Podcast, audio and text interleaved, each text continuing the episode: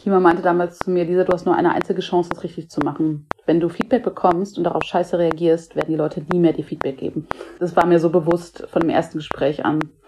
Also er hat gesagt, nimm es als Geschenk an, weil wenn sie es dir nicht ins Gesicht sagen, sagen sie es hinter deinem Rücken und das ist viel schlechter, weil du dann gar nicht darauf reagieren kannst. Ich glaube, das so zu sehen als Chef und diese Verantwortung zu erkennen oder als Chefin ist super, super, super wichtig weil du beschreibst es genau. Ich meine, im Endeffekt bin ich total darauf angewiesen, dass ich dieses Feedback geschenkt bekomme.